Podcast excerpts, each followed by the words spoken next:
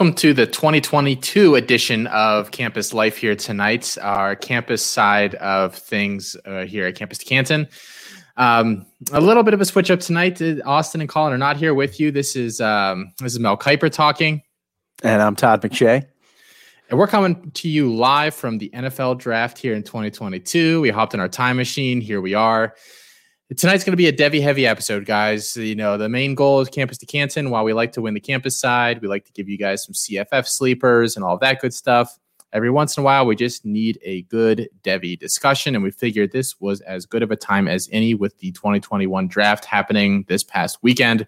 So we are here to break down our day one, day two, day three grades going into the year here and then kind of what we think the NFL is going to like as well. So, you know, recognizing where our value may differ from consensus or what we think the NFL is going to like, because that can help you identify some guys uh, or, or, you know, make some trades based on differentiations in value. We're going to jump into this in just a second, but just a quick housekeeping thing.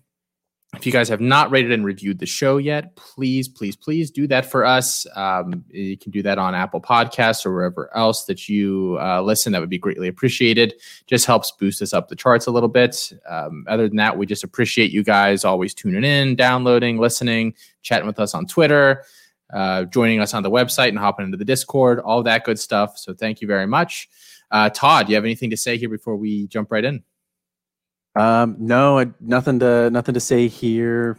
At least not yet. Um, just you know, continue to reach out to Austin, show your support for uh, for all of his all of his takes. Um, you know, and and uh, you know, he's he's he's a smart guy, uh, very analytics driven. Um, you know, just uh, just like I said, just continue to show your support, continue to reach out we're gonna save my lambasting for the Giants fan base for the uh, late week show, so we will we will skip that here for tonight. Uh, pretty pretty amazing how quickly they dropped down my list of uh, least favorite fan bases. All right, Colin. So, uh, sorry, Todd. Let's jump right into this here. Day one, the money round here. You know, we have some picks that have already exchanged hands. I'm sure more will as we get closer. Um, you know, I didn't look and see exactly what the betting, uh, you know, places have listed as kind of the odds on favorites to have the first couple of picks. So we're, I'm just doing, you know, my, some of what I'm going to say tonight is just based on, you know, the presumption that if you suck, you probably need a quarterback. And if you did well, you probably don't, and vice versa. And that's kind of how we can piece together what we're thinking here. So, quarterbacks on day one, we saw five go this year in the first round. It was not a surprise to anybody by the time draft season rolled around. Uh, there were talks, you know, that some other guys might sneak in. They did not.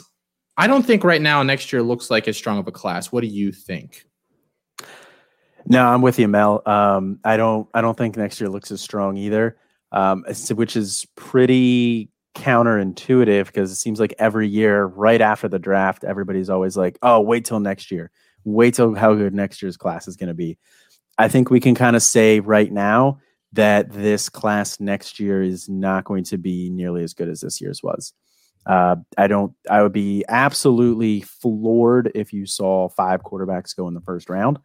I would be absolutely floored if you saw was it five or five receivers go in the first? Yeah, five receivers go in the first round.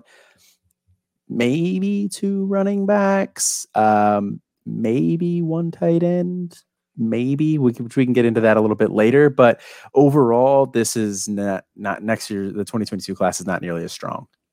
No it really really isn't and um this exercise kind of really nailed that home. I mean i know we're not going to be the only people that have said this we're not the only people that said it already.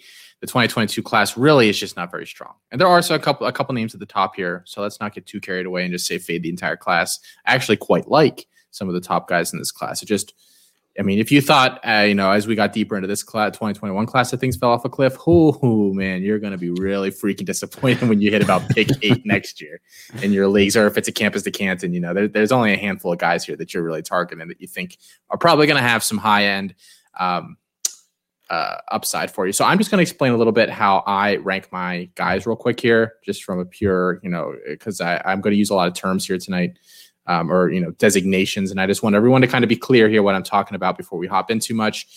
So I, I tier rank my all my players you know, by position, and then I I do rank them within the tiers.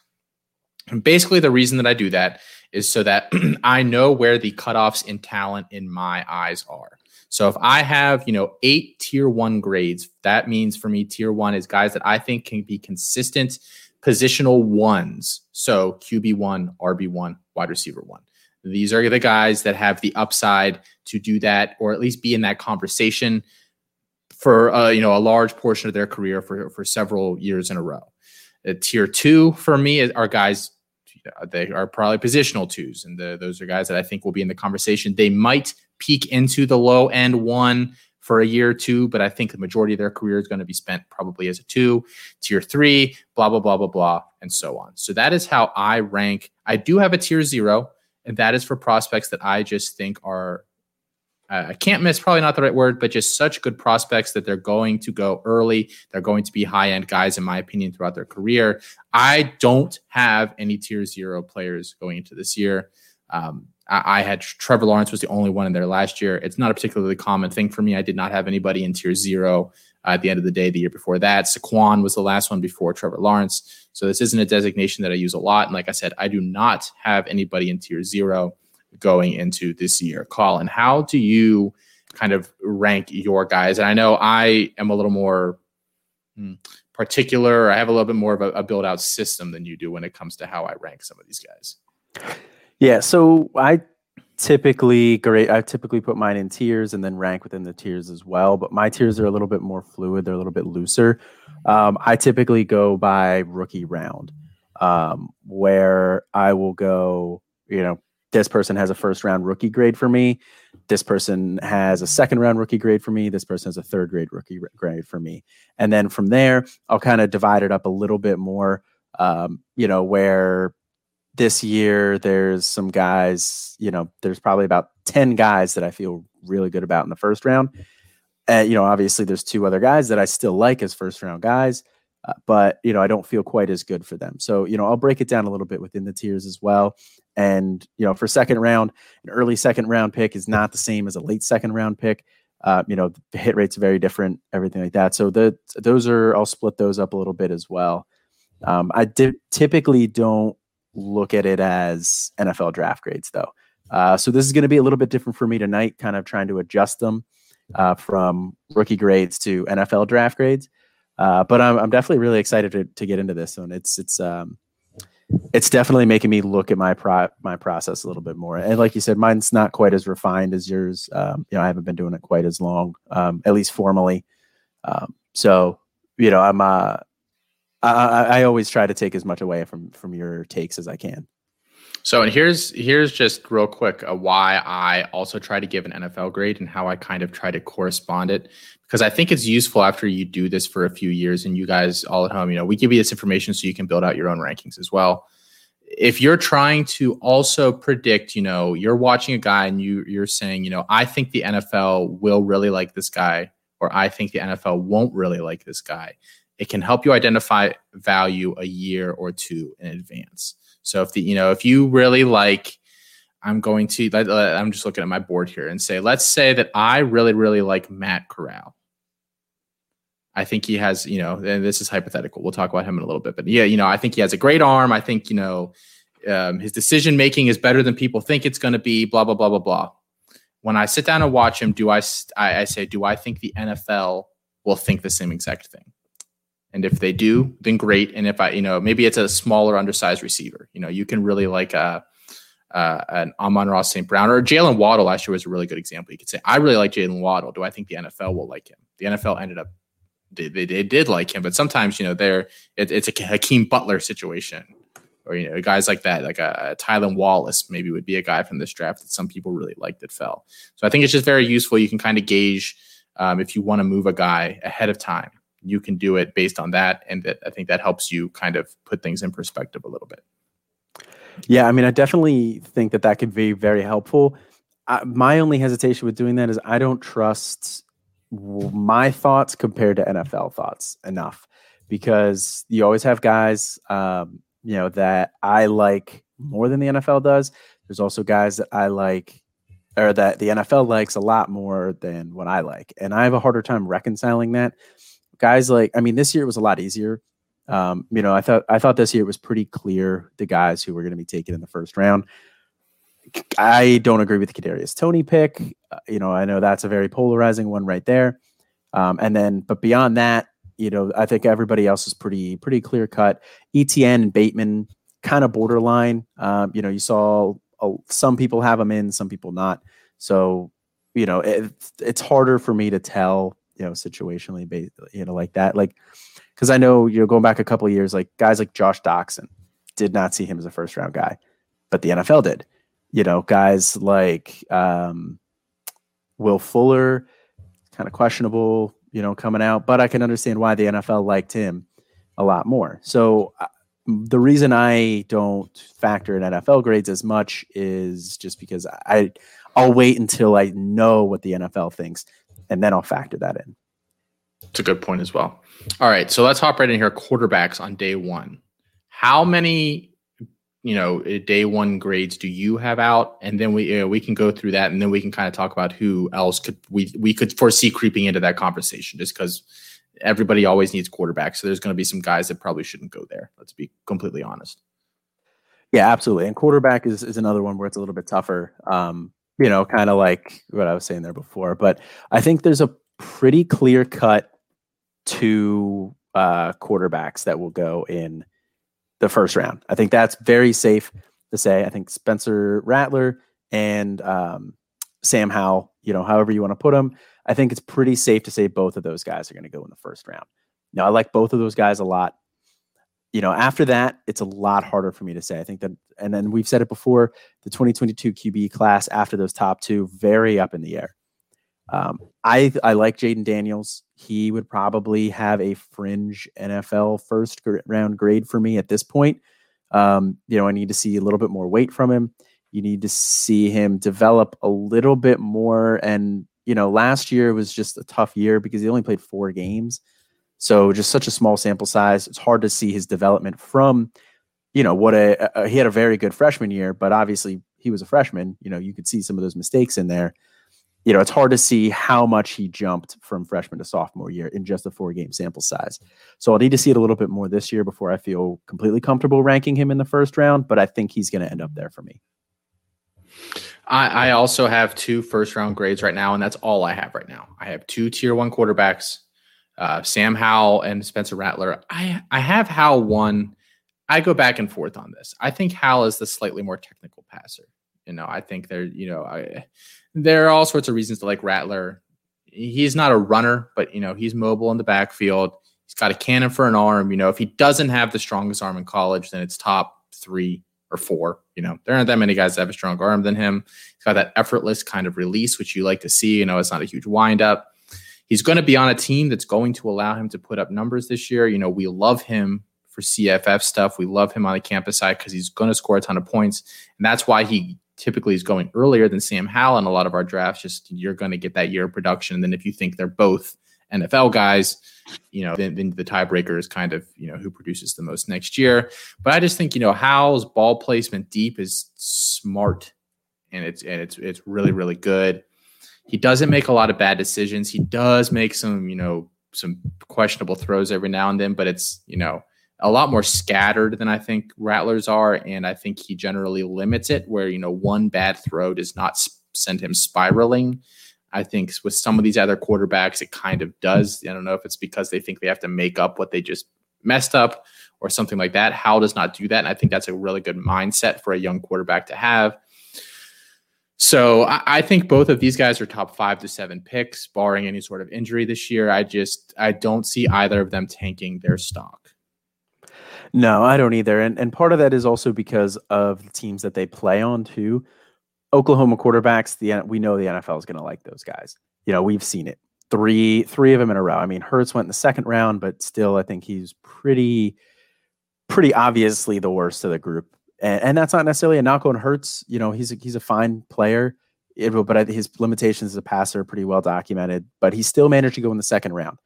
You know, so I, you know, Rattler with that pedigree, with his production, with another year of production here, and Oklahoma is potentially looking like a playoff team next year. I think their playoffs are bust for for their mindset.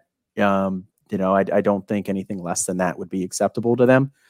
Uh, so, you know, given all of that, I think that Spencer Rattler's very safe. I, I, don't see him not hurting his stock at all. Sam Howell does lose a lot of weapons, uh, but UNC it's still a loaded defense.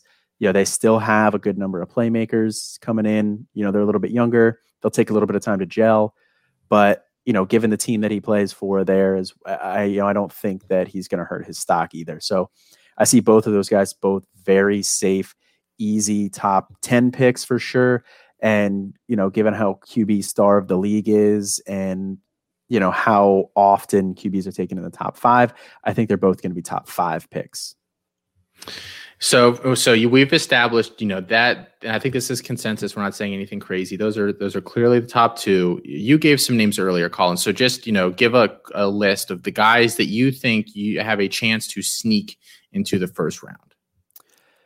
Yeah, so guys that I think could sneak into the first round. I mean, first one uh, you already touched on uh, Matt Corral.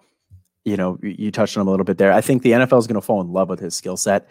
Big arm, yeah, big arm, mobile passer you're seeing these guys go in the first round all the time. You're seeing Josh Allen, you're seeing guys like Trey Lance, you know, these big mobile guys or big arm mobile guys, you know, have a tendency to go in the first round. Even guys like Jordan Love went in the first round, who was a little bit more raw. I think that Matt Corral is probably a little bit more refined uh, than Jordan Love was coming in. You know, now the biggest question with him is his decision making. Frequently, he looks like Jameis Winston out there, you know, and you know he had what was it like four interceptions, five interceptions in that Arkansas he had, game. He had five in one game last year. Yeah. The, th- the thing about him is though is that like uh, he, he, his interceptions all came in like three games. Yeah. Which is kind of where I was coming from with Sam Howell, where he doesn't do the you know turnover and then he spirals because he's trying to do too much. I, Matt Corral does that very very often. Yep. Yeah. So, but overall, I think that they're gonna love the tools. They're gonna love that he's like Lane Kiffin coached quarterback. They're going to love that he's coming from an SEC program. So he's somebody that I think will be a first round quarterback next year. Whether I end up with a grade on him as a first round or not, I'm not sure at this point. Uh, and then the other guy that I think has a good chance to sneak into the first round uh, is JT Daniels. Uh, again, Georgia quarterback. NFL teams are going to love that. You know, his pedigree before that. You know, was a five star guy. NFL is going to love that. He also was at USC, you know, and he lost his job mostly due to injury. He didn't really, he kind of got jumped by Slovis, but I think even if he stuck around, I think the way that we're seeing seeing things shake out a little bit with Slovis, I think I don't think it's unreasonable to think that JT Daniels could have won that job back. So I don't think it's he got hurt, he got jumped by a better talent, and then he left. You know, so, and then I think Georgia's another team this year who's going to be a playoff team. NFL teams are going to love that. So I think the JT Daniels is probably also going to sneak into the first round. Uh, I don't see myself having a first round grade on him though. Yeah. So I have, yeah, I agree with pretty much all those guys. You know, Jayden Daniels can creep in. I think Corral, JT Daniels. I think Carson Strong could. Mm-hmm. I don't necessarily see a first round quarterback when I watch him, but I, I, do think if he puts up another strong statistical season, some team will probably fall in love with him and take him. Um, just a couple other names, and we're going to talk about them because I don't even have I have like mid late day two grades on these guys, but Grayson McCall and Malik Willis are guys that I kind of sit there and I watch and I think could I see an NFL team falling in love with some upside here, depending on what happens? And I think they could. And like I said, we're going to get into this a little bit more, but Malik Willis, you know, just the crazy, you know, I, he might be a better rusher in college than college than Lamar Jackson was. He's not going to win a Heisman because he's beating up on the little sisters of the poor. and, you know, it, his passing ability, his accuracy is so freaking bad. I don't think he's an NFL level, level passer. Uh, but I, if he does okay this year, I could see something falling in love with him. And McCall is one that's hard to project just because they run an option there. Um, so we, we, can talk about some of those guys here in a little bit. Um, so day one grades for uh, the skill guys. R- uh, running back first. You have two guys here as well, Colin? Yeah, it's pretty again, kind of like quarterback, pretty clear cut here. Uh, it's Breece Hall and Isaiah Spiller And I kind of go back and forth on what the NFL is going to think of these guys. I could see NFL teams liking Spiller more than Hall.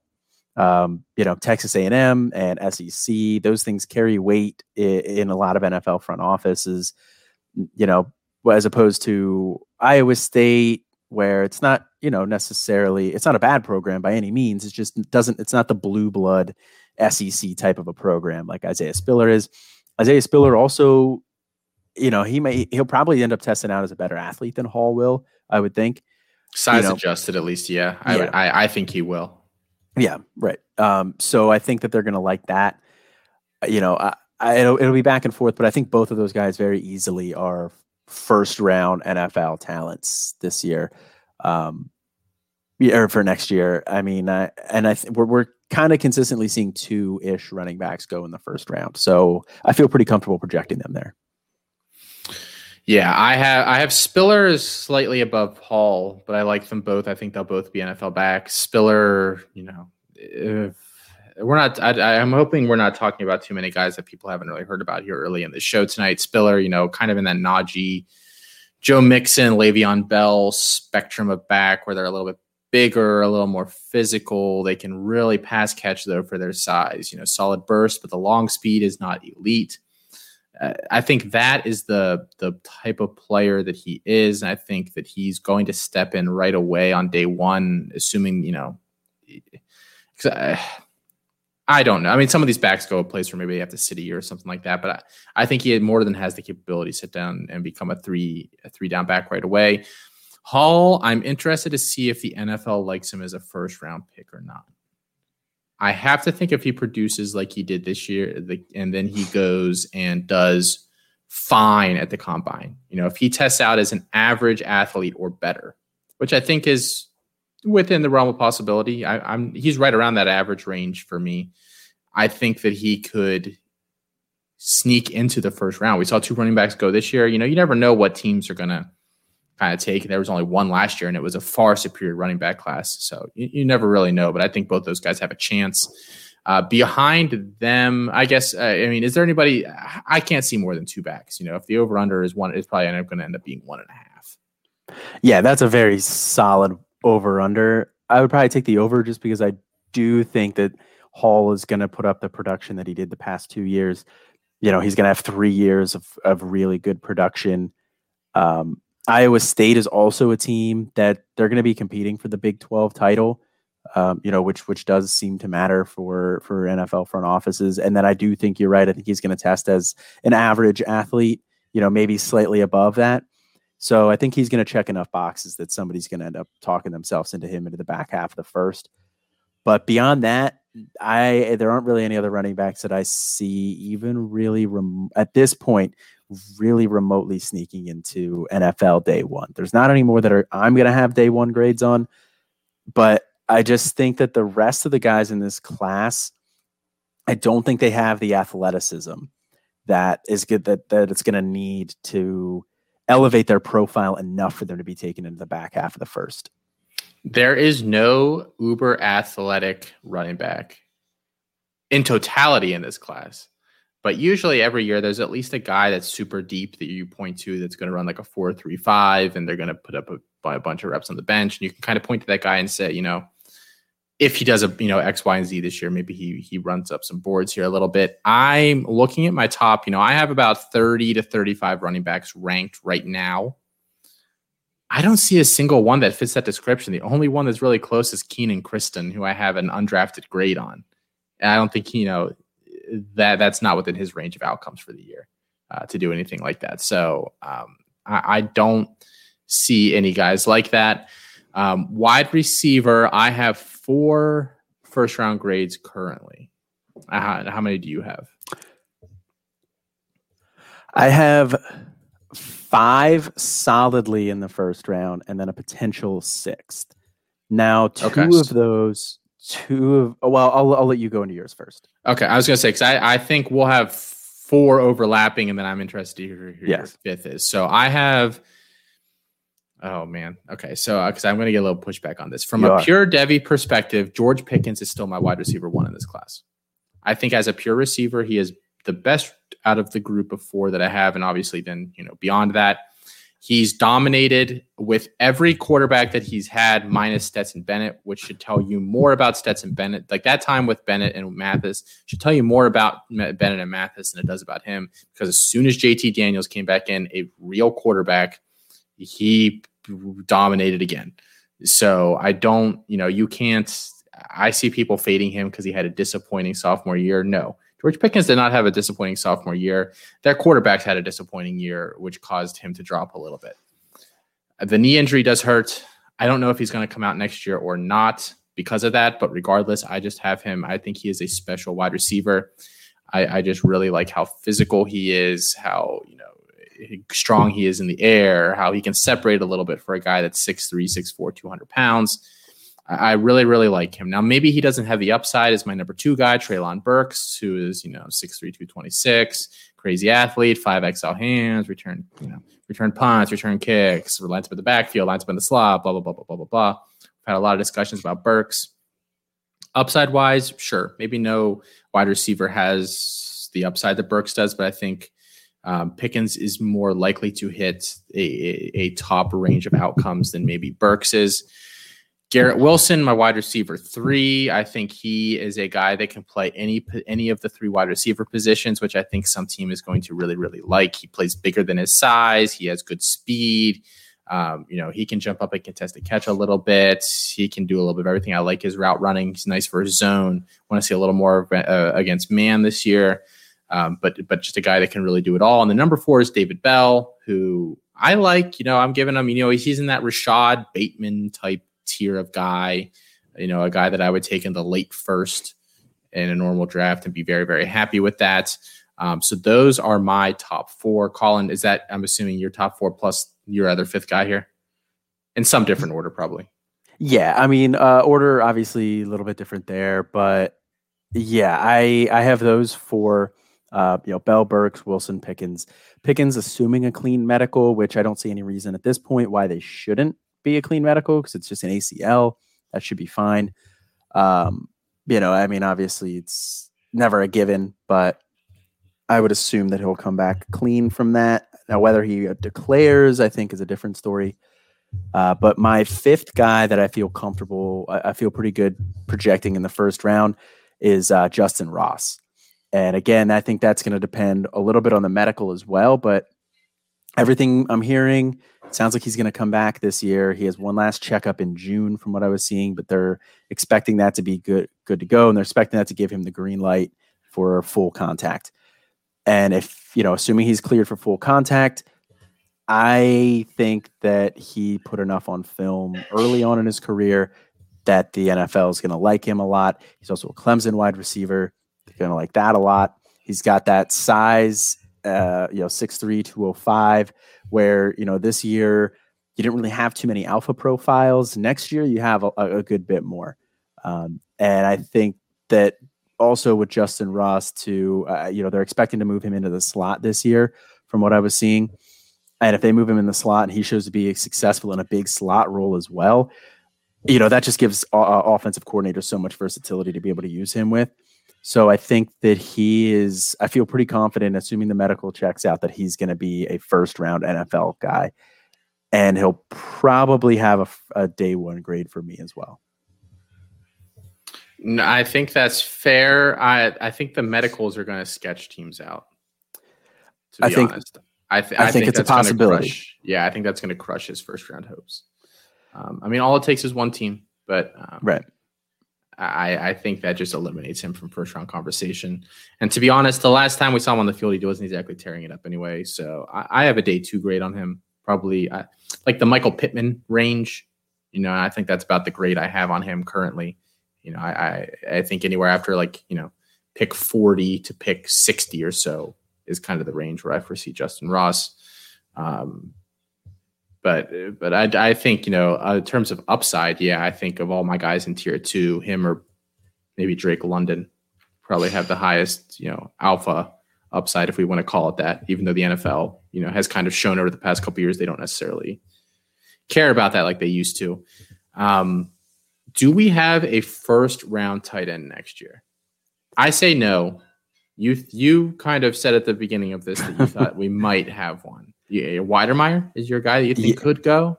He's a guy I think could go. Um, and just before we move off of wide receivers, I think Olave may sneak into the first round if you know of NFL drafts as well. Um, just because they've shown that they don't really care that much about four year profiles or anything like that.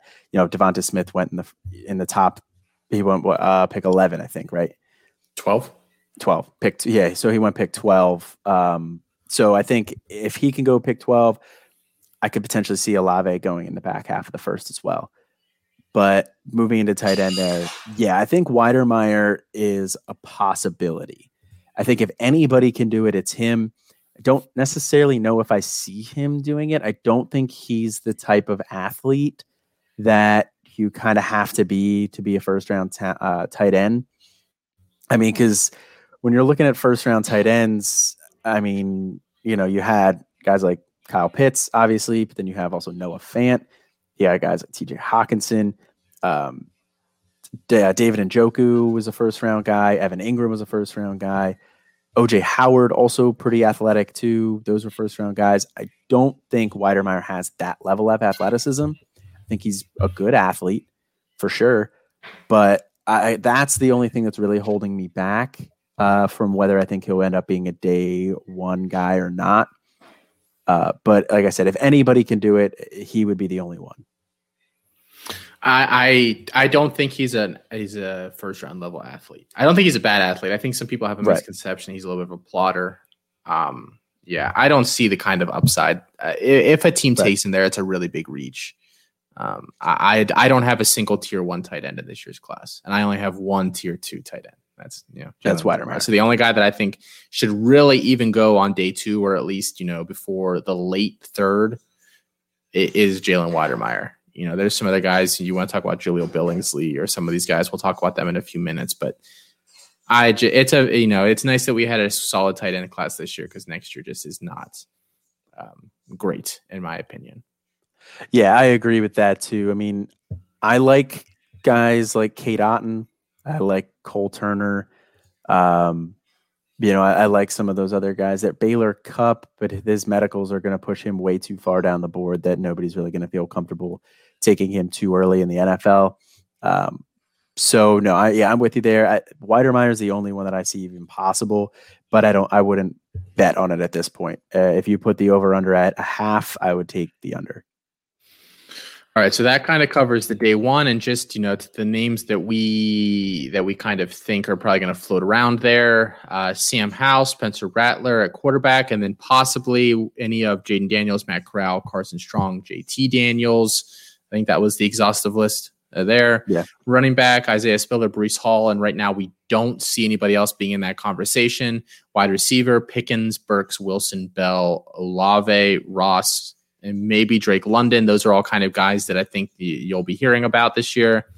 And then tight end, none. And if somebody is a sucker and reaches, Jalen Wydermyer might be their pick.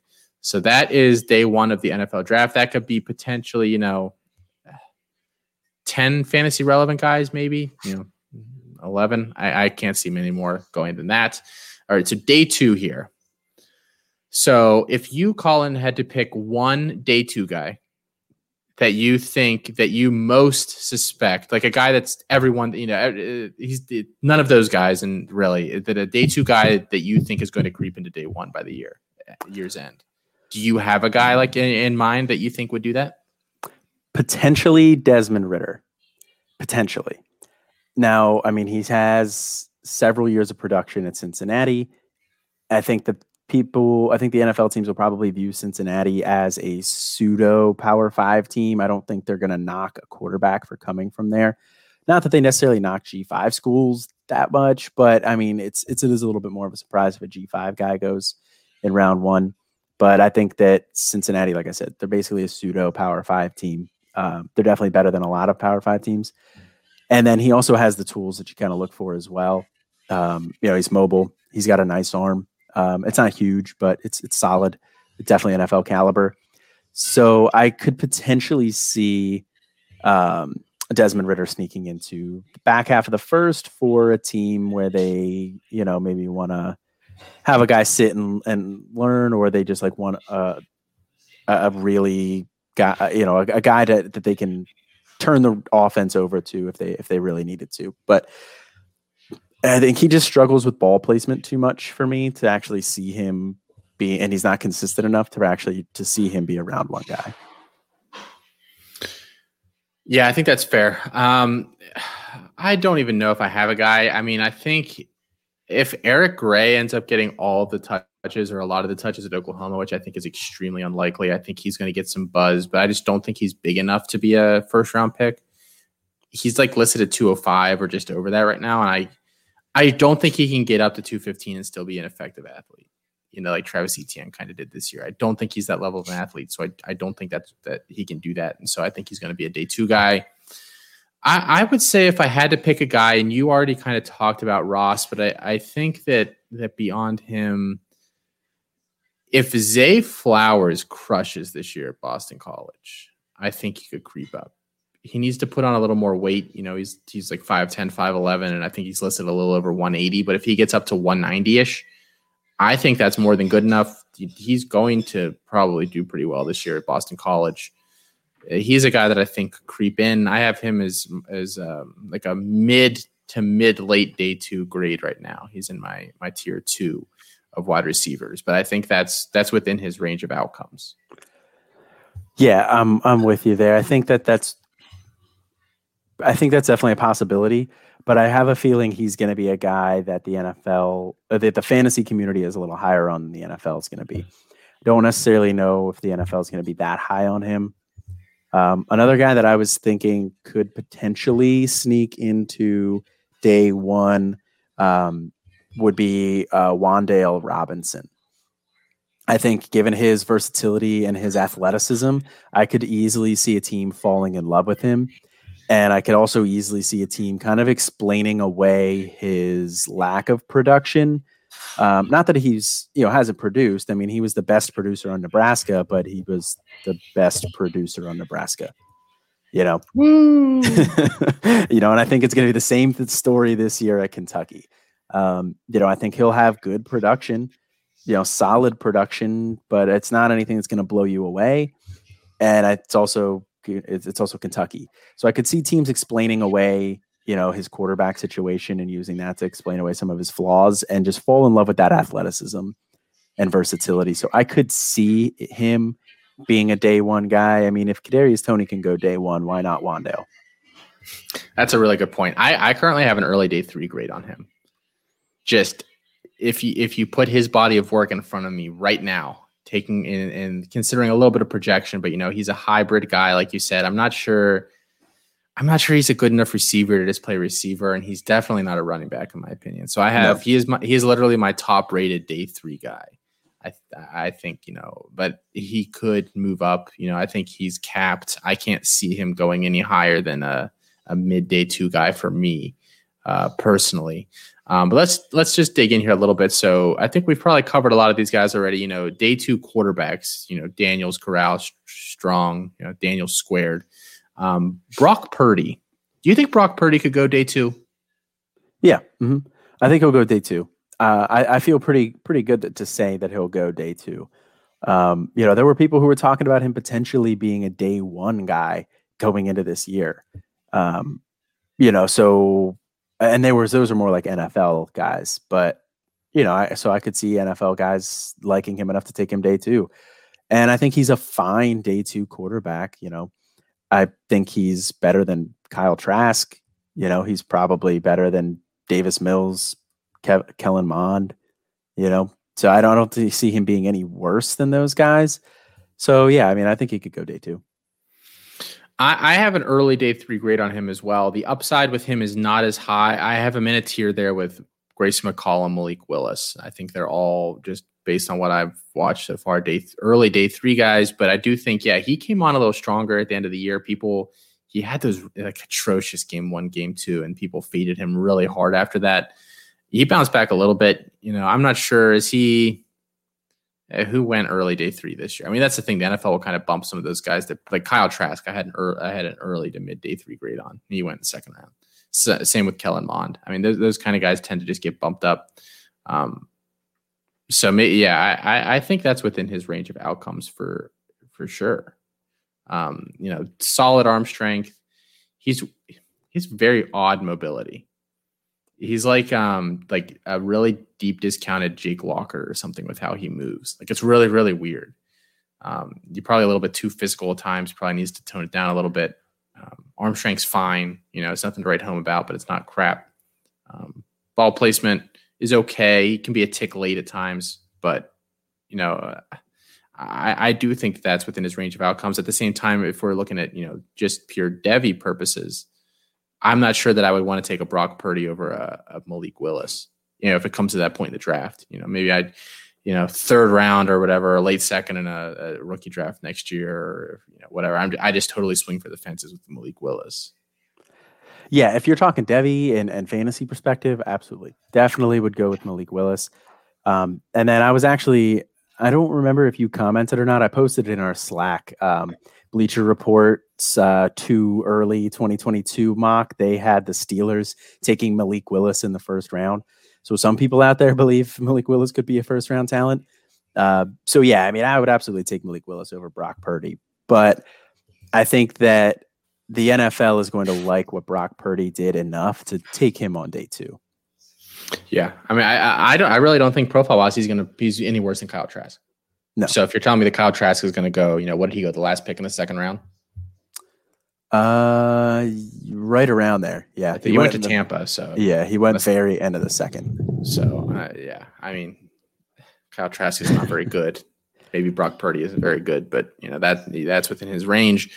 Uh, running back, day two grades. Uh, you know, we kind of just poo pooed. We didn't really talk about any of these guys the first time around here. Who do you have in day two that you think is uh, potentially going to go there?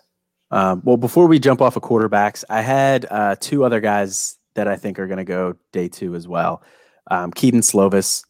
You know, I think if oh, he comes. wow. I completely forgot to put Kedon. he's still sitting down in my Devy rankings. Whoops. Sorry, Kedon. Um, yeah, I think if if Kedon Slovis comes out, uh, I think he would go day two. I don't think he has the tools to be a day one guy. So I, that's why I didn't list him as anybody that I could see sneaking into day one. But I absolutely think he'll go day two. Uh, and then the other guy that I think will go day two as well is Dillon Gabriel if he comes out. Um, I think that Gabriel has good enough, um, you know, he's got good enough production. I think he is a good enough quarterback overall as well. He's got good mobility his arm strength kind of questionable, but you know he's definitely willing to throw the ball vertically. Um, you know, so I think that a team could fool themselves into into thinking he could be a vertical passer. Um, you know, and I just think overall, I, I see Dillon Gabriel very comfortably on day two.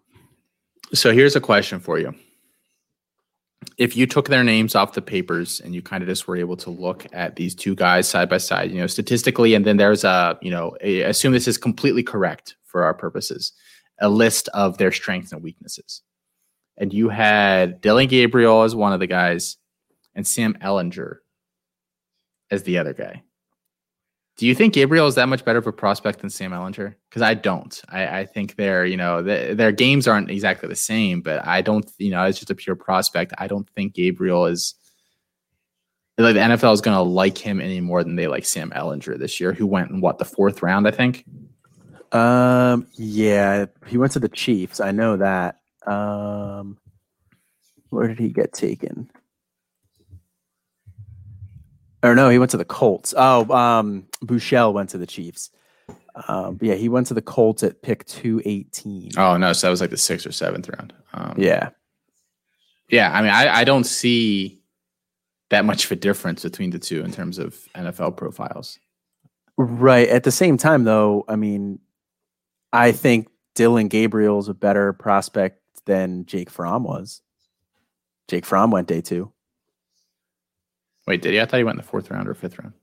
Fromm? I could have swore he went day two to the Bills.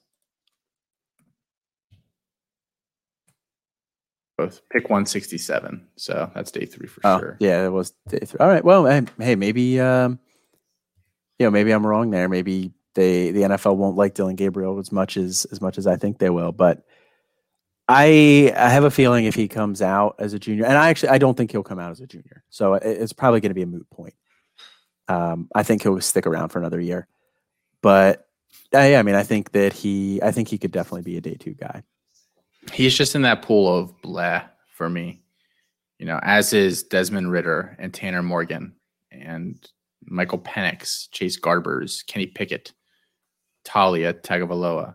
It's just a it's a pool of guys that I think some you know the, the where they go on day three is just going to be dependent on what you know what NFL team likes one of them more than the other. Um, I, I, just don't see that much upside um, with a lot of those guys. I mean, I I have Graham Mertz in that pool too, but I think he's a guy that could rebound a little bit this year. You know, Phil Jurkovec is probably in that range. Um, there, there's some other guys in there too. You know, maybe like a, a Jake Haener or somebody like that. But you know, I, I just it's a lot of guys that I don't see a team spending a, a, a pick on the first two days on. I went back and forth on Mertz as well, but I feel like Mertz is probably going to stick around. I don't think Wisconsin next year is going to be good enough that they're going to uh, win the uh, Big Ten West. Uh, so I don't think that he'll come out. I think he'll want to stick around and try and win it another year because I think that team's probably about one year away from being uh, like the the pretty clear cut team in the West there. So I went back and forth with him, but if he does come out, I could see him being a day two guy as well. He's probably fringe. And that that is the one thing I like. As soon as these guys um, become eligible, like I, I, can I don't consider you know Sam Howell is no longer a Devy player in my you know whatever I'm doing here in my spreadsheets. He is now considered a 2022 rookie. And same for you know Graham Mertz and some of these guys. As soon as they become eligible, I no longer necessarily consider them a Devy player. My Devy rankings are all going to be 2023 and 2020, or yeah, 2024 eligible. Um, just a kind of a weird, quirky way I do things, um, and probably my my need. Like once I get the rookies, once they get to that point, like I'm just so tired about talking about most of them. I just don't want to talk about any of them anymore. So I kind of this is my way of of pushing them out of my you know whatever whatever and just moving on to the next set of guys here. So um, you guys might catch me saying that here tonight. I think I did say it earlier once. Um, I, I, don't consider any of these guys true Devy players anymore, um, even though some of them will will stay in until 2023. Um, so, and you you kind of kicked back to quarterback there, running backs, just real quick, uh, day two running backs in your opinion. Uh, guys that I think will be day two, Kyren Williams, I think is going to be a day two guy. Um, Noah Cain, I think if he bounces back this year, I think he's going to be a day two guy. Uh, Kevin Harris, I think, will be a day two guy as well. Zach Charbonnet, uh, Zamir White, probably also day two, though the medicals for that one could push him down the board. That'll depend. Um, and then uh, Sincere McCormick and Jerome Ford. Those are the end of the guys that I have that I think will be day two. Um, I don't know if they'll all go day two, but I could definitely see all of those guys going day two. And again, the big caveat with these guys is none of these guys are uber athletes. So when you get guys who are not uber athletes, it's harder to project them going a little bit earlier. But so I, we finally we finally hit the point where I am just going to be way more conservative than, than what you have listed as your. I have three day two running backs and that's it at Kyren Williams, Eric Gray, Jerome Ford. I think those are the only guys that have a combination of coming from a bigger school. For the most of them, you know, Jerome Ford spent a year at Alabama, and I think he's going to kick some ass at Cincinnati this year. And then, you know, Williams at Notre Dame, Gray at Oklahoma. Um, and I think those are the only guys. You know, after that, I don't, I don't think the NFL is going to love Raymond Davis. I like Raymond Davis. You know, in terms of like C2C rankings, he's right out. He's like right around twenty for me. That's you know, I like him. I just took him in the seventh round of a startup. I don't think the NFL is going to like him day two. I don't think they're going to like Noah Cain as a day two guy. I think is is Noah Cain a better uh, runner than um, a Trey Sermon? Probably not. And Trey Sermon just in a shitty running back class just went yeah. early day three. Kiss, uh, Kevin Harris is probably the one guy that I could see possibly bumping up into there. Sincere McCormick, I think, is going to get slightly faded just because of the fact by the NFL that he was at um, UTSA. And then I also have, and so, and, then, and I have CJ Verdell as like a, a fourth and fifth round running back as well. Those are the five guys that I have as like early day three or early to mid. Um, I just don't see any of those guys bumping into day two really. Maybe Kevin Harris, but that's it. I mean, I just it's very very shallow, very similar to this year. You don't see Charbonnet bumping up into into day two with that size, speed, the profile. I think he's going to crush it at UCLA this year. No, I don't think so. Um, I think he's not going to test that well if he chooses. I don't even know. I don't. I honestly don't think he comes out this year. Um, you know, I don't think like he will. You were either, just saying with Mertz, um, and uh, I, I just don't see the the athleticism there. To be completely honest, I don't even know if he's that fast. Like I don't think. Yeah, I don't think. And he's, he's not like I think he's going to struggle in stuff like the three cone. And, yeah, you know, I think he's more like straight line explosive. So I think he he'll be okay in the forty. I think but I don't think he's going to win any hundred meter dashes. You know, I don't even like think that. he's going to jump. Like, I don't think he's going to jump that well. Like vert and broad and stuff. I don't think he's going to jump that well. I would be shocked. I, I have a hard time judging who's going to jump well. I mean, I know it's a lot of like explosion, but I, you know, I feel like that just judging jumping is just difficult for me because a, a lot of like some of that can definitely be technique as well, and you can teach some of that. How hard you pump your arms on the way, you know. Ugh you really get it good. You know, you got to get a couple flaps in. Really, it really it favors the people that have that webbing there. You know, yeah, born with that. Yeah, yeah it does. Or who can move their arms really fast like hummingbirds. Uh, yeah. So okay, then day two wide receivers. We touched on a lot of these guys already. Olave, Justyn Ross. Uh, I talked about Zay Flowers as possibly a guy that bump up. You said Wan'Dale Robinson. We haven't really talked that much about Drake London uh, or you know, relatively speaking, compared to some of these guys, you know, I think he's a a mid day two selection.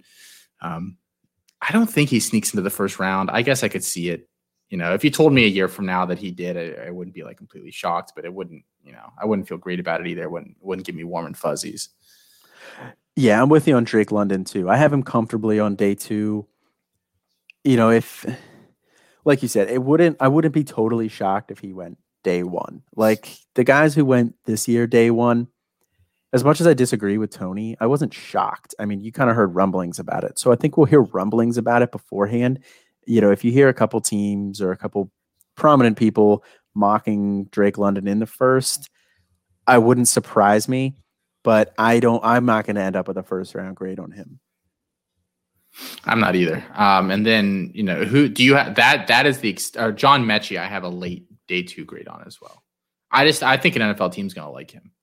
Yeah, and I think he's you know he's I he profiles zero percent as an alpha. I don't think that is anywhere in his range of outcomes, but I think he could be a solid complementary, you know, number two wide receiver in a in an okay, a, a decent offense. Um, I, I, think that definitely is within. You know, he's quick, he's shifty, he can take the top off a defense. He's kind of discount Chris Olave in that sense. You know, I, I think that's kind of what what we're looking at with him in the class. And with some of these other guys, you know, I think him, Olave, uh, Metchie, and Flowers profile similarly in what they can do, and they're all pretty similarly sized. I think Olave might be the, the tallest of the three, um, but just play style wise, I think they're all very similar. So I think you know th- those guys, I think all have a chance to go day two. Yeah, I have um, two more names on there that I feel fairly decent about going day two. If you uh, say Dotson, I'm gonna come. I'm gonna no. come to Lancaster and slap you. Okay. No. Good. No, it's not Dotson. I, I think Dotson is a good C2C college producer, but I don't think he's going to be anything really special in the pros. Um, out of the Penn State wide receivers, that Parker Washington's the guy that I want. But no, the guy that I was the, the first guy that I think is pretty comfortably on day two is Ainias Smith uh, I think the the NFL is going to like his his athleticism, his versatility as well. Uh, so I think he will probably go. I, I feel good about him going day two. Uh, the other guy that I kind of go back and forth on is um, Jadon Haselwood. I don't. If Nico Collins can go in the third round, it makes me think Jadon Haselwood could go in the third round but I don't I don't feel that great about Jason Jadon Haselwood going in day three. The, I mean he he had, he missed all pretty much all last year except for like one or two games at the very end. But I I don't really count that at all because of that injury. But so it's going to depend on how he comes out this year. And it sounds it's sounding like it's going to be Marvin Mims, Mario Williams show there. So if Haselwood can you know take some of that market share back and put up a decent year this year. I could see him being on a day two guy. I could also see him being early day three. Yeah, I don't have. I actually have him pretty low on uh, in my tier three, so like a fifth round guy. Um, him and Wease both right now are kind of side by side because I just don't really don't know what to do with those two. Um, sometimes, sometimes when I have a team like that, you know, last year I did that with Ngata and Ladson. Um, Yeah. I will say if Ngata has a huge season, I think he sneaks into day two. Yeah, that's yeah, that's definitely possible. Um, I that, I'm just not predicting that he does have a huge season, so that's why I don't have him there. But uh, if he if he ends up becoming DJU's go-to receiver this year, yeah, he's going probably early day two. Yeah, and that's that's kind of why I put uh, Haselwood day two there is just because if he, I mean, he is a five star guy. You know, he had some some good verified athleticism.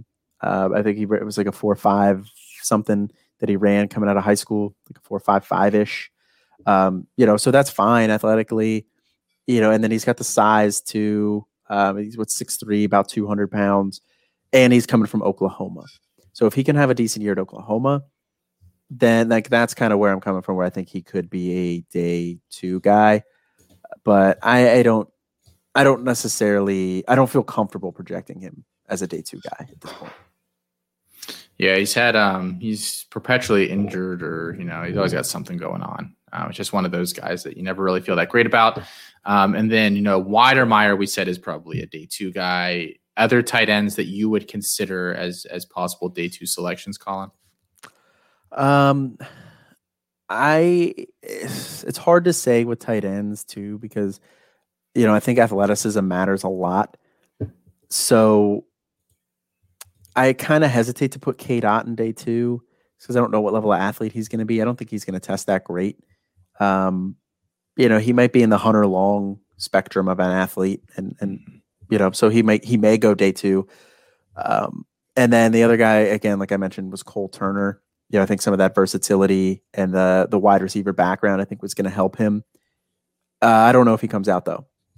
You know, so I think that's Uh, those are about the only other two that I could see potentially going up there. Maybe Jaleel Billingsley, but he's pretty undersized, and Bama guys just tend to not leave early. Here's what I, I I don't think Jaleel Billingsley goes day two. He's tiny. Yeah, You know, you want to comp him to Kyle Pitts or whatever. Kyle Pitts has like 20 pounds on him, and Kyle, people were complaining that maybe Kyle Pitts wasn't quite big enough to be a tight end from like a you know bulk Yeah. standpoint. And Billingsley, I don't think is that tall either. He's definitely not six five. I think he's like six three. Yeah. You know, I, that I don't think he's any bigger than that. So six three two, and he's listed like two twenty nine or something. He's not two twenty nine. if you put him and Treylon Burks beside each other, he's not. He doesn't weigh more than Treylon Burks, and Burks is listed at two twenty six. So, you know, 6'3", 220 pound tight end is going to put on enough weight to make me feel good about him in the NFL? No, I don't really don't think so. Um, I, I do think Cole Turner, I think, is within that range. You know, former wide receiver, but I still don't think he's a day two guy. I think he's a day three. Um, and those are the only guys that I really think have a chance. Um, Brant Kuithe from Utah is another guy that I think an NFL team might like because of his versatility. Um, but I, I wouldn't bet on him going day two. Um, outside of Wydermyer, like you said, I really wouldn't bet on any of these guys going day two at the moment. Um, so is that is that cover most of your guys you want to talk about here for day two selections? Okay. So day three, and this is kind of, you know, four rounds to talk about. There- There's a whole host of guys that can go here. So we we probably won't touch on everybody here. You know, at this point, it's kind of a whatever you prefer. Um, we we've talked through all of these quarterbacks. The one quarterback that I want to toss in here that I think is almost definitely a day three pick, but I think has some upside is Michael Penix. Yeah. If he can come back and play, you know, because I don't think he's even going to be ready for the start of the year. They haven't made it sound like he's going to, but if he comes back, you know, week four, stays healthy the whole way, plays really, really well, boosts Indiana, goes into the offseason, tests well, throws well, checks out medically, all that stuff. I think he's a guy that could go early day three and um, and impress somebody there and, and has a potential. He's not going to be drafted as a starter. You know, he's a guy that, that someone gets hurt or something down the line and, and he kind of gets tossed in there. Yeah, I, I'm with you on, on Penix. I mean, he's got the tools. He's got everything that you're looking for. Uh, you know, in, in a in a quarterback there. I, I think that he could go. I think he'll he'll go day three for sure. Um, the medicals are the big concern there, so I think that's going to hold him out of day two. But yeah, I think that day three is absolutely he's going to get drafted. Somebody's going to take a gamble on him. Yeah, I, I completely agree with that. Um, I don't really see unless he comes back and either gets hurt again or just looks really really bad. Um, then you know he might not go. But I, he has all the tools. He's a good athlete. Um, has to clean some stuff up, but yeah, I think he's the only other guy that would go there that I'd be interested in. Do you have any other names just to kind of throw out as possible day three guys? If you say Bo Nix, um, I'm looking for a new pod partner. So. no, no, um, I wouldn't say Bo Nix. Um, I mean, there's always guys that get taken on day three. I mean, Derek King, he might get, he'll probably get drafted. Just you know, See, I don't. I think he's so small. I don't know if he does. I mean, like he's, he's, definitely small. He's got the the ACL too, but I don't know. I think some team's going to talk themselves into his intangibles, and they'll take him on day three as like a backup. Um, so I think he'll get drafted, but I don't necessarily feel that great about it. Um, you know, I mean, I know there's other, there's got to be some other guys here that are that we're we're thinking of here, but there's nobody off the top of my head that I can think of. I'm just looking at mine right here, and I have this tier five, which for me is usually guys that I think are either going to go very late day three or like pr- priority undrafted free agent type guys. And they're guys that, I, like, for fantasy purposes, if I'm doing a rookie draft, I don't necessarily want to draft. If it's like a four round draft, but they're a guy that I'll, I'll probably try to go to the waivers and hit up real quick. And in that category, I have Chase Garbers, Kenny Pickett, Taulia Tagovailoa, Alan Bowman, Dustin Crum, Spencer Sanders, and Jake Haener. And some of those guys, like I don't know, I don't know if Crum is or not. If he went to like an intriguing landing spot and I could stash him on a taxi squad, maybe. Um, same with Haener or Sanders or you know some of these guys. Um, I might be the only Pitt fan in the world that isn't shipping Kenny Pickett as a high end guy. I just don't. I really don't see it when I watch him play. Um, but that's kind of the guys that I have is like late day three. I think everybody else, you know, my tier three, early, late day two, early day three were Purdy McCall Willis. And then my early day three guys are Ridder, Tanner Morgan, Myles Brennan, Phil Jurkovec, Graham Mertz, and Michael Penix. Uh, one other name I'll just throw out there is uh, Casey Thompson. I think if he wins the Texas job, I think, you know, he'll he'll be a fringe day two, day three guy. I think if he wins the Texas job and he looks good. Um, but I think it's more likely that if he wins the job and looks good at Texas, he's a day three guy. Um, so running backs, um, you know, you went a little deeper into round two than I did. Um, so I'm just going to get so my early day three guys are Raymond Davis, Noah Cain, Kevin Harris, Sincere McCormick, CJ Verdell. Verdell was hurt last year. I think people are fading him a little unfairly. I don't think I don't love him, but I think he has the potential to go into like the fourth round. I think that's more than fair. And then my guys after that in my tier four, which are kind of mid late day three guys, I have Zach Charbonnet, Kennedy Brooks, Jerrion Ealy. I don't know if a team's going to like him or not. I can't see him going earlier than that because of his size, but I could see somebody taking a swing on him in that range. Tyler Goodson, Zonovan Knight, Keaontay Ingram, George Holani. The one guy that I think I could see bumping up some boards here, Rachaad White. Mm. If he tears it up at Arizona State this year, I think he could go early day three, late day two. Xavier Valladay from Wyoming, Jarek Broussard, who is kind of basically the same as Kyren Williams and Eric Gray, but 10 pounds lighter and has a little bit of an injury history. And then Max Borghi, Austin Jones, Brian Robinson Jr., Jashaun Corbin. That's the extent of my. So I have 24 draftable running backs in next year's class right now. Yeah, I, I, think that list is pretty good. Uh, the other guys that I'll throw on there that you didn't mention. Um, did you mention Austin Jones from Stanford? I did. Yeah, he's okay. number twenty-two. So okay. he's you know end gotcha. of the day kind of guy. But gotcha. Um, so then I'll, I'll mention um, Jashaun Corbin from Florida State. I think I could see him I getting drafted Corbin too. You're not even listening to me when I talk. Um, all right. Well, what about Ty Chandler and Tyler Allgeier? Oh man, I totally forgot about Allgeier. I, I would I would give him a, a, day three grade as well. See, this is what I'm not complete bumping all my guys up from the bottom of my page to the top of my page here. So um, he is one guy that has not been bumped up yet. Yeah, so we'll, yeah, I'll go with I'll go with Allgeier, and then I think Ty Chandler is also going to smash this year at UNC. Um, so I could see him also being a day three guy. Um, so I'm going to toss out a couple of the names here to you because uh, it sounds like you probably don't think so. Uh, Ken, like Kenneth Walker, do we think he gets drafted? Um, No, I think he, I mean it wouldn't shock me if he got drafted, but I don't think he will. I mean, just given you know all the names that we've tossed out there so far, and there's only so many teams that take running backs. You know, I, every year I, I think that he'll be maybe he'll be a priority free agent that somebody you know rushes out to sign right afterwards because I do like his skill set. You know, I think he's I think he's solid, but you know he's transferring to Michigan State, and then he's he's also got Elijah Collins there too. So I don't know how much burn he's going to get. It's probably going to be like a, a, a, fairly even split there. So uh, no, I don't think he'll get drafted. John Emery. Man, I mean, you want to talk about the guys that should have been. he's he's flashed like a couple of times to where you know, and I could see maybe an NFL team taking a flyer on him super late. See, but the only thing with that though is I don't think he does anything this year. I don't you either, know? personally. I mean, he's way down my my C2C yeah. rankings. Yeah, I don't think he does anything this year.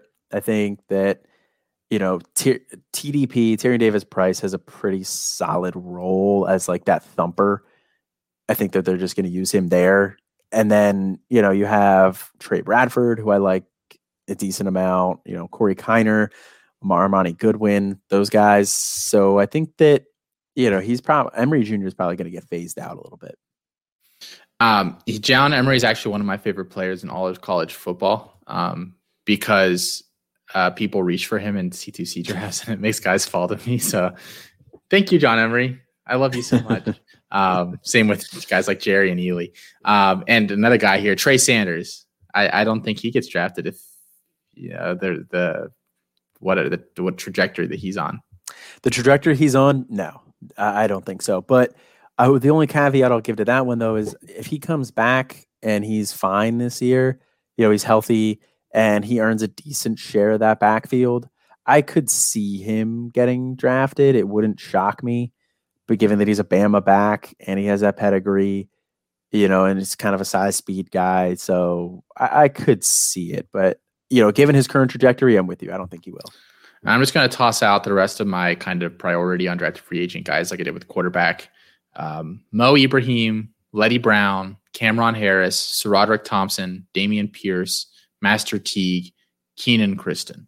Right now is who I have as, as kind of in that tier.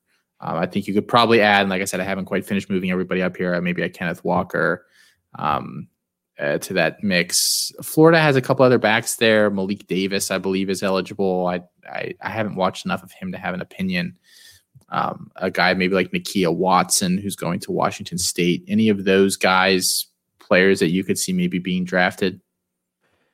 Yeah, I I could see those guys being drafted. I mean, it wouldn't shock me, but I also I don't know. I, I, don't. I haven't seen enough from those guys yet to to think that they will get to actually think they'll get drafted. I mean, on day three, it's so hard to say. Like, you know, all it takes is one team to like this guy and to try and take him on, you know, round six, round seven, rather than letting him fall to be a priority free agent.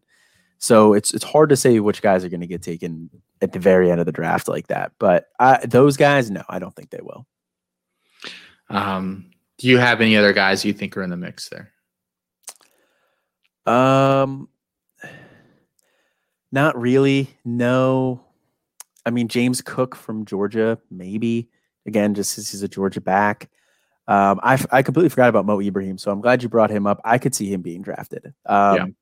I, th- I think he'll probably get drafted there. Um, but beyond that, no. Did you? You probably mentioned Keaontay Ingram.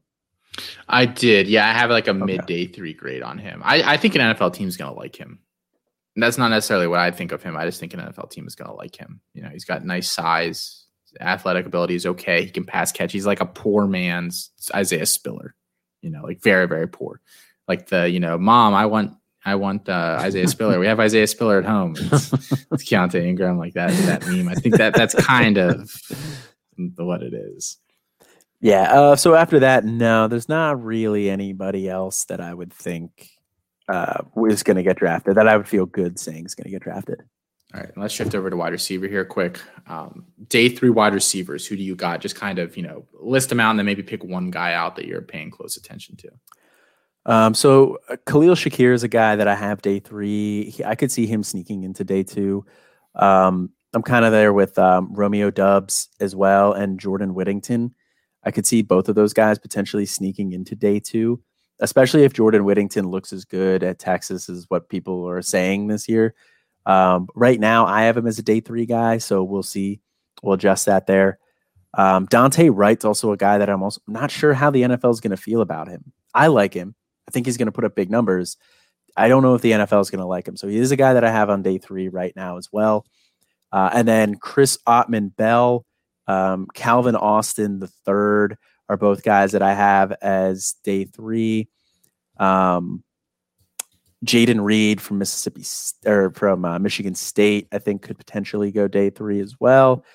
Um, and now you're just kind of getting into guys that I don't feel as good about. Um, I will say I, I, like Xavier Hutchinson from Iowa State. I don't know if the NFL will, but that's right. That's pretty much the end of where my day three guys are.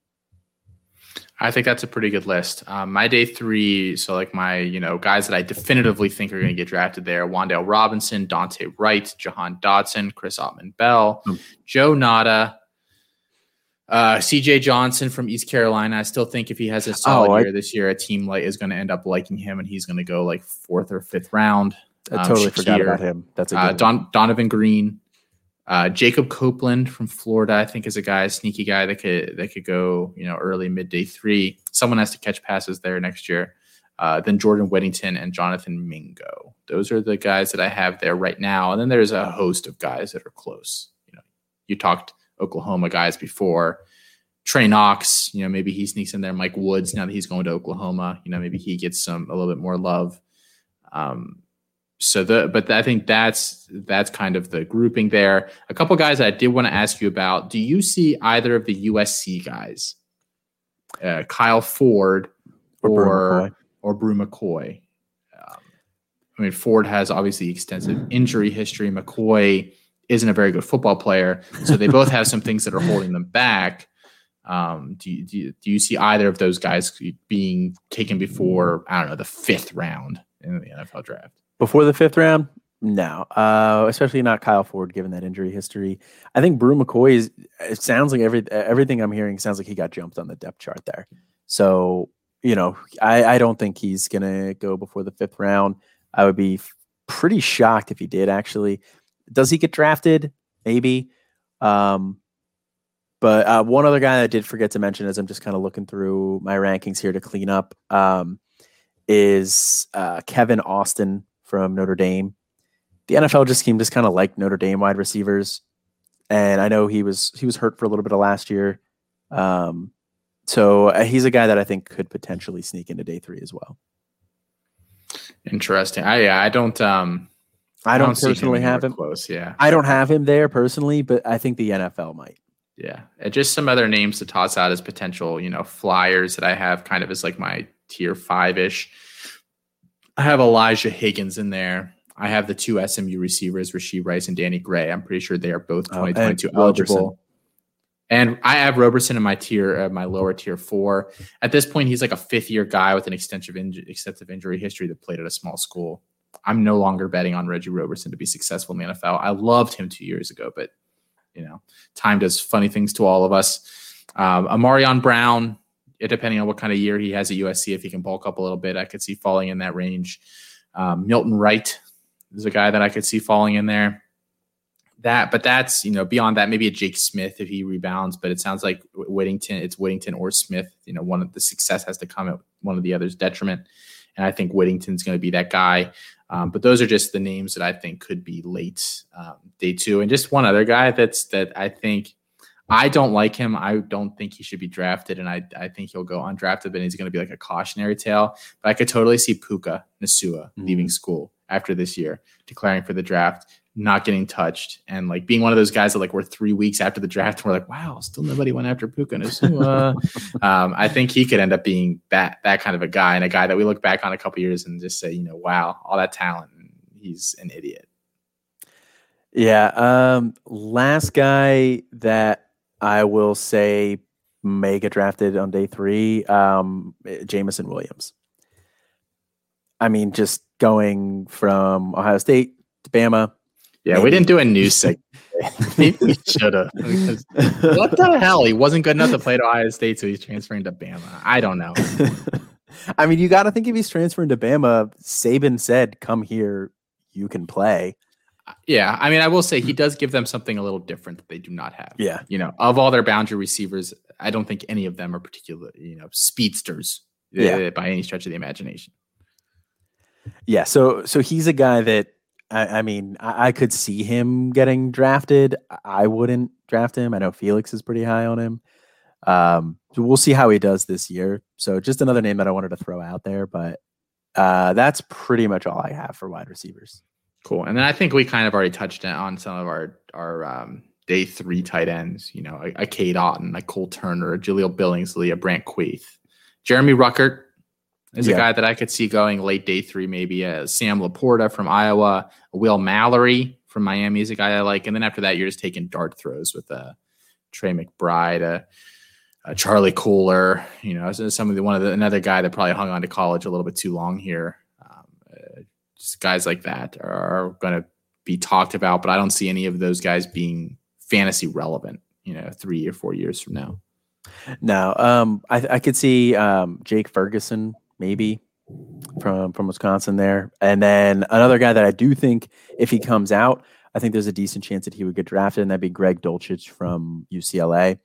Again, just the converted wide receiver profile that I like a lot, and that the NFL's kind of seems to be going towards a little bit more. Plus, I think he'll test well. Um, so if he would come out, I could see him getting taken day three. I think that's a good uh, shout as well. Um, so there you have it, guys. That's kind of what the landscape looks like right now. There are always some guys that can kind of come out of nowhere, um, and we will hopefully be identifying for those those guys for you as soon as possible when the season rolls around. Um, but that is who we have as kind of our draftable players for the 2022 class. We will see how that plays out. And I'm still looking, I'm still trying to figure out the best way for me to kind of, because I, I, would like to put just my whole board out for people to look at this year uh, maybe hide the scouting reports, but uh, but put the the so rankings out there. Are you sure you want to do that? That could get taken out of context pretty quick. Giants fans, come and get me. come and get me, baby. I'm I'm Jon Snow at the Battle of the Bastards. You know, here comes the sword as the the horses charge towards me. Um, come and get me. What are are Jarek and me and uh, Kevin the the um, Sansa's and Littlefinger's army? coming up behind you're, you. You're Tormund. I'm Tormund. I'll take yeah. that. I'll take that. I like yeah. Tormund. Tormund's one of my favorite characters. Same, same. I should have given you someone worse, but no, I like That's, I like too. you could have given me Sam. That would have been like, ah. but he doesn't do anything to battle the bastards, mm-hmm. so. Mm-hmm. No. It did, wouldn't right, have worked in that metaphor. It, it would not have. Um, so that's going to be our show for tonight, guys. As we said earlier in the show, please rate and review. Uh, we always appreciate those. Uh, you can find the two of us. Uh, you can find Colin on Twitter at C2C Decker. You can find me at Debbie Dietz. You can find the show and the website at Campus to Canton. Uh, the number two in the middle. You can send us an email, campus to canton at gmail.com. And that's the number two again there. Um, uh, beyond that, just be on the lookout for our uh, mid to late week companion show, Canton Bound. Uh, but other than that, I am Austin. And this is Colin. Have a good week, guys.